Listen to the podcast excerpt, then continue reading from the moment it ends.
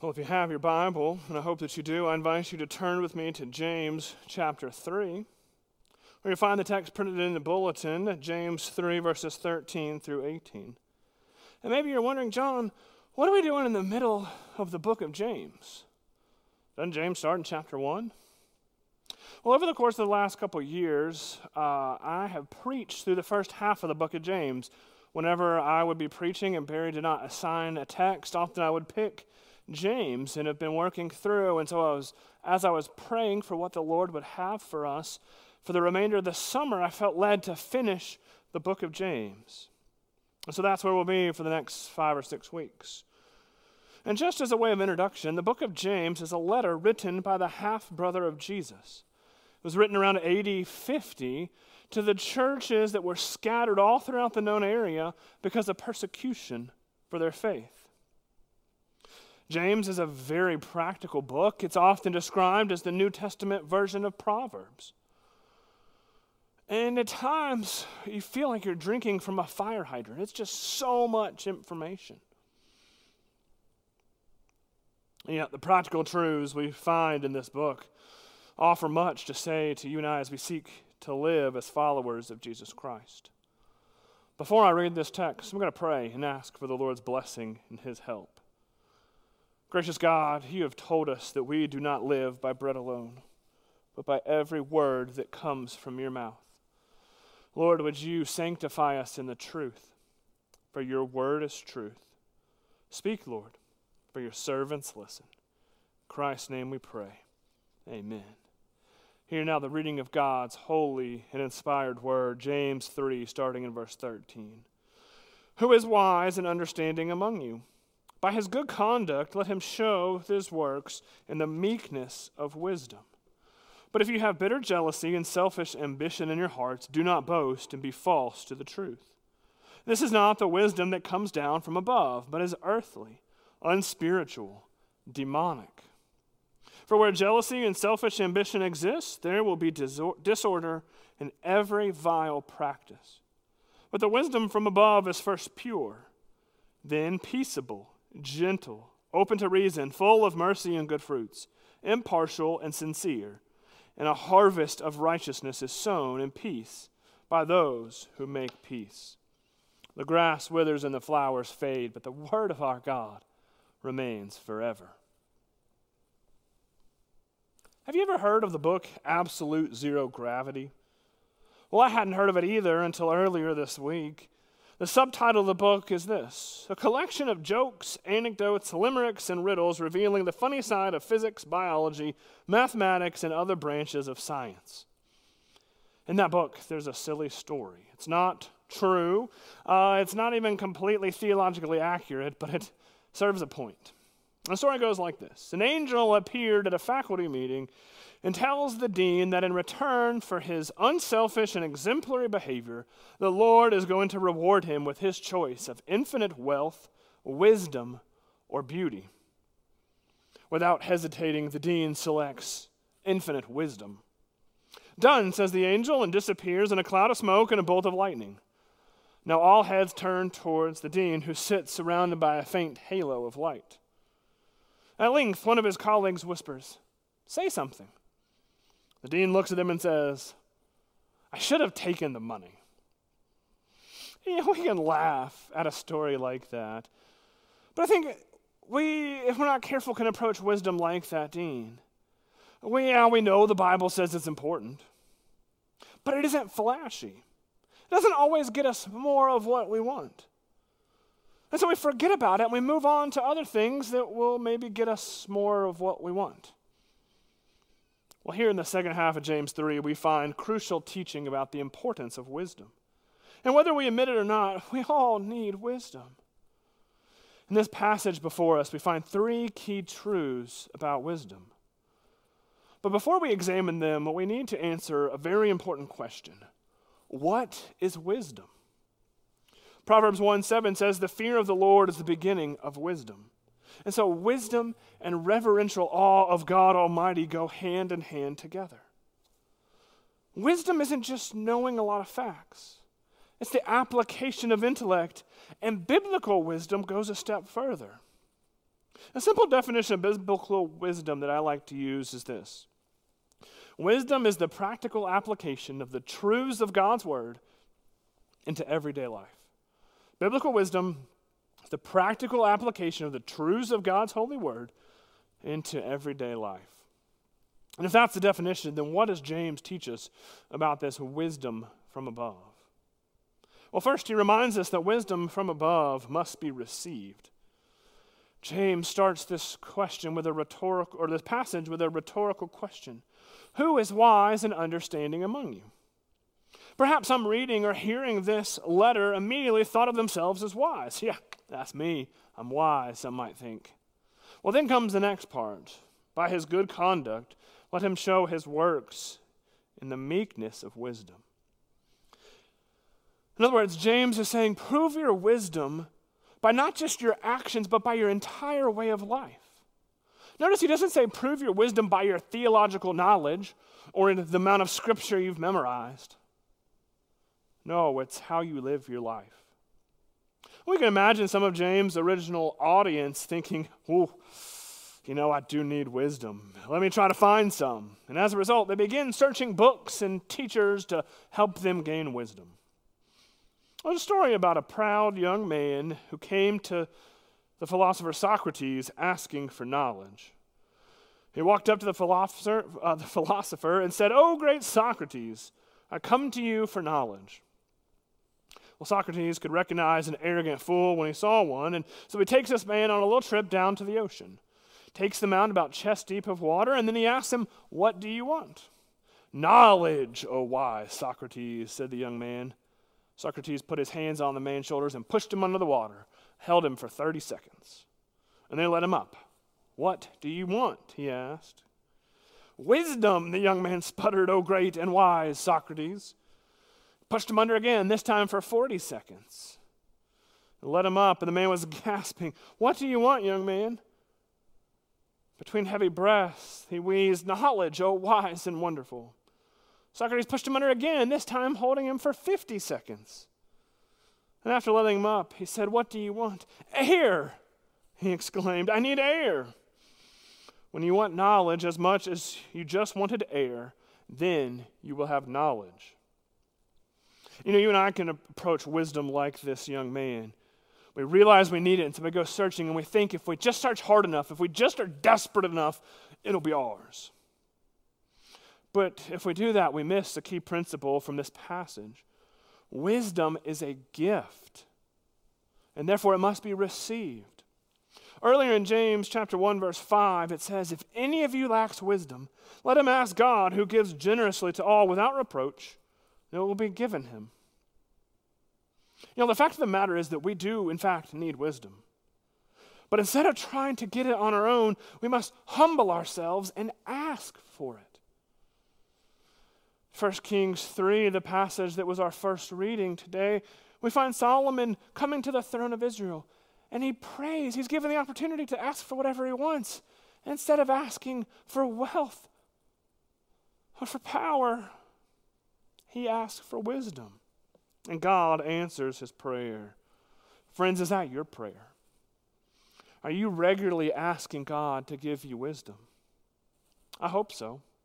You need it and so do I. Wisdom from above is a gift that must be received. But there's more to it than that. James goes on to teach us that wisdom from above rejects self centeredness. Look at verse 14. But if you have bitter jealousy and selfish ambition in your hearts, do not boast and be false to the truth. Here we find James teaching about the opposite of wisdom from above. In fact, in verse 15, he calls it earthly, unspiritual, and even demonic. Clearly, that's not what God's people are to be about. The term bitter jealousy can also be translated as envy. It's wanting what we don't have and what someone else does have. But it also connotes uh, the idea of a fierce desire to promote one's own opinion to the exclusion of others. This term, alongside selfish ambition, denotes a self serving and self promoting individual. And in ancient Greek literature, these two terms were often used together to talk about politicians. And that seems appropriate, does it not? I mean, just uh, look at American politics today. On both sides of the aisle, we find men and women full of bitter jealousy and selfish ambition. We see it in the business sector, we find it in the entertainment industry. And unfortunately, can even find it in the church. And that's really what James is addressing here. We can picture leaders in the church striving to do things their way without a care in the world for how the rest of the people feel or think. Can picture regular church members who are jealous of the authority that those in leadership have. In Acts chapter 5, we find the gospel being preached with power, and many are coming to faith. Moreover, the apostles are healing multitudes of men and women. And then in verses 17 and 18 of Acts 5, we find these words But the high priest rose up, and all who were with him, that is, the party of the Sadducees, and filled with jealousy, they arrested the apostles and put them in the public prison. Did you catch that? Filled with what? Jealousy. Jealousy got the best of these religious leaders, and it can get the best of you and me if we're not careful. Perhaps you are jealous of those who are in power. Maybe some women are jealous of the power of the pursued power that the elders would have in the life of the church. Perhaps you're jealous of the musical abilities that someone else has or their teaching abilities. Maybe selfish ambition plagues your heart and you want things done your way no matter what. Maybe that plays out in the committee that you're on or in your Bible study. Maybe bitter jealousy and selfish ambition plague you at work. Parents, you find it when you look at other families and other kids and just think, why can't my kids act like their kids? Students, maybe you're envious of someone at school or a teammate or someone in your neighborhood or at the pool who is smarter than you or more athletic than you or better looking than you. Pastor Dan Doriani has this to say about envy. Envy is the enemy of Christian living. Is the opposite of grace, for it wants to grasp rather than to give. Envy is the opposite of caring for the needy. Envy sees only its needs and desires. Envy thinks other people should care for themselves. Left to ourselves, we all live for ourselves and envy what others have. End quote. Selfish ambition and bitter jealousy are a cancer. They will destroy you and those around you. And that's what James says in verse 16. For where jealousy and selfish ambition exist, there will be disorder in every vile practice. Friends, this cannot be who we are as followers of Christ. But how do we fight against it? We can't just say, stop it, okay, I'm going to try harder, because that won't work. No, the solution is actually simple yet profound. It's believing the gospel at a deeper level. Remember, the gospel is the good news of the life, death, and resurrection of Jesus. It's the good news that we who were once enemies of God have now been adopted into his family as sons and daughters. Proverbs 23 17 says, Let not your heart envy sinners, but continue in the fear of the Lord all the day. In other words, the, the antidote to envy, bitter jealousy, selfish ambition is reverential awe of God the Father and the Lord Jesus Christ. It's embracing the fact that God made you and redeemed you. You see, at the heart of it, bitter jealousy and selfish ambition are a direct assault on God. They're saying, God, how you've made me and how you've gifted me and where you've placed me, those aren't best. I know better than you. How arrogant of us to say. So we need to fall on our knees and worship the living God. Thank Him for the gifts He's given you. Delight in how He's made you. Treasure where He's placed you. That will help you reject self centeredness. Wisdom from above must be received. It rejects self centeredness. And finally, it embraces robust purity. Look at verse 17. But the wisdom from above is first pure, then peaceable, gentle, open to reason, full of mercy and good fruits, impartial and sincere. Well, that's as easy as one, two, three, right? Not so fast. That's a lot there. James is telling us that wisdom isn't just knowing the right thing, but knowing where to apply it in our life. Automaker Henry Ford asked electrical genius Charlie Steinmetz to build the generators for his factory. And one day the generators came to a halt, and the repairman couldn't find the problem. So Ford called Steinmetz, who tinkered with the machines for a few hours, and then he just threw the switch. The generators whirled to life.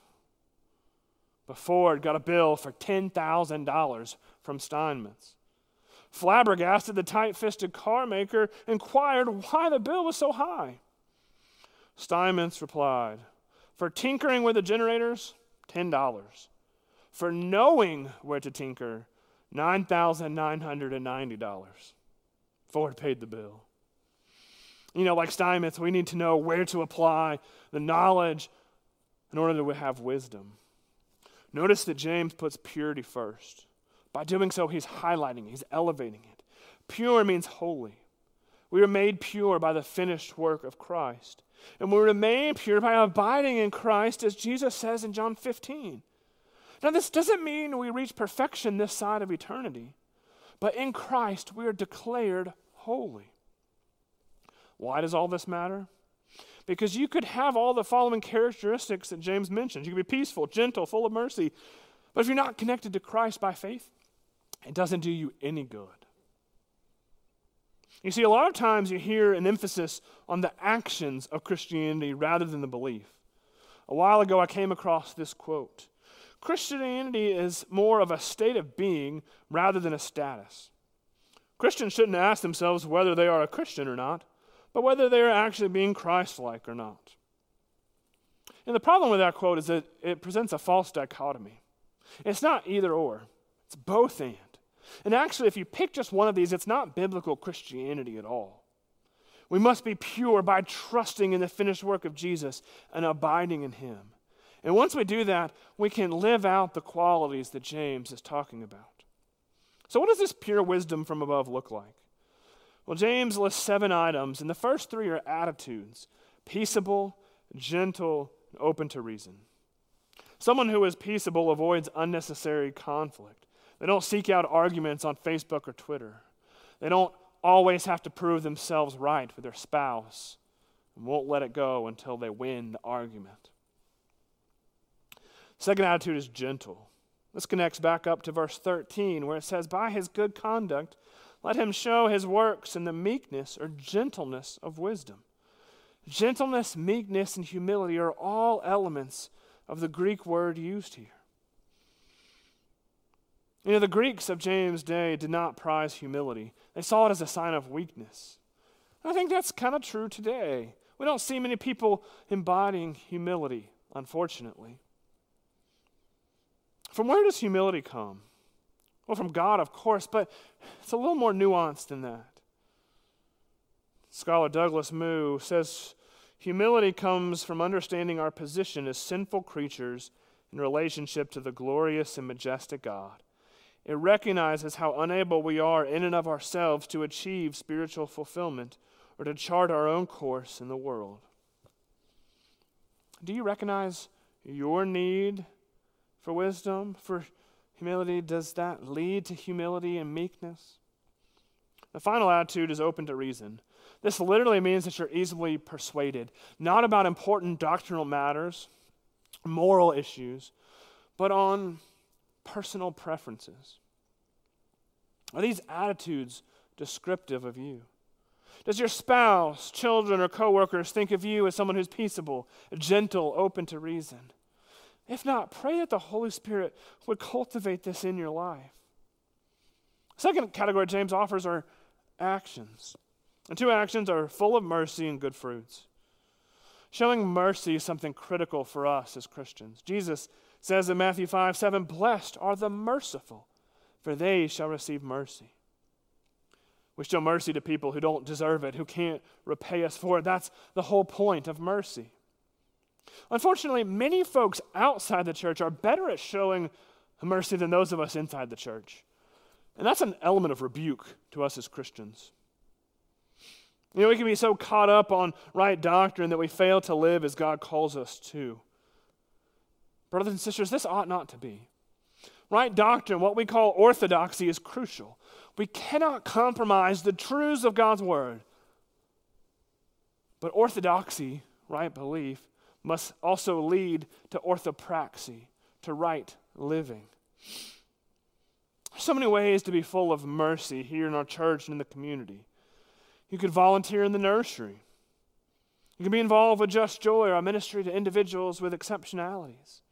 You could serve at the Manor House Food Pantry or the Dorothy Day Soup Kitchen. If you aren't sure how to be full of mercy, reach out to me. I'd be happy to talk with you more about how you can use your gifts to be full of mercy. James also says we're to be full of good fruit. It doesn't specify what this fruit is, but it seems to be similar to the godly life he's mentioned in verse 13. It's just an all round approach to service of God. And the final category of wisdom is judgments. James says we're to be impartial and sincere. In other words, we're to be genuine. We're not to say one thing and then do another. We're not to judge people based on their ethnicity or their political party or their religion. James closes his teaching on wisdom from above in verse 18 by saying, And a harvest of righteousness is sown in peace by those who make peace. That is to say, righteousness or Christ likeness does not grow in the soil of bitter jealousy or selfish ambition. No, it grows in the soil of peace. Paul challenges us in Romans 12 18, if possible, so far as it depends on you, live peaceably with all. We can't control others, but we can strive for peace in how we conduct our lives. Friends, purity in action, attitude, action, and judgment is the wisdom from God. This is how we are to live as followers of Christ. The only question is do we value this wisdom? On May 12th, 2015, a ruby called the Estrela de Fura was auctioned off in New York City. The ruby was mined in Mozambique, which is kind of unique because most expensive and rare rubies are mined in Myanmar. The ruby was 55.22 carats, which is just a massive stone. What was the price? $34.8 million. Friends, rubies are valuable. But Proverbs 8:11 says wisdom is more precious than rubies. When you see the description of wisdom from above, does anyone come to mind who fits these descriptions? Who is humble, gentle, meek, peaceable, full of mercy and good works? A lot of times we're like, it's not me. Who fits all this? It's the Lord Jesus Christ. He is the one who perfectly embodies wisdom from above. And in 1 Corinthians 1:24, Paul says, Christ, the power of God and the wisdom of God. If you're united to Christ by faith, then his wisdom is your wisdom. Thank the Lord for that. And if you're united to Christ by faith, then the Spirit of Christ will help cultivate more wisdom in your life as you seek to follow Jesus. Brothers and sisters, we need wisdom from above. We can't get it on our own. We must receive it from God through the Lord Jesus Christ. So ask Him for it. Pray for wisdom for yourself. Pray for wisdom for me as your pastor. Pray for wisdom for the elders. Pray for wisdom for your pulpit nominating committee. May God bless us all with extraordinary wisdom. And may we use it for His glory as we live lives of pure, peaceful wisdom. Let us pray.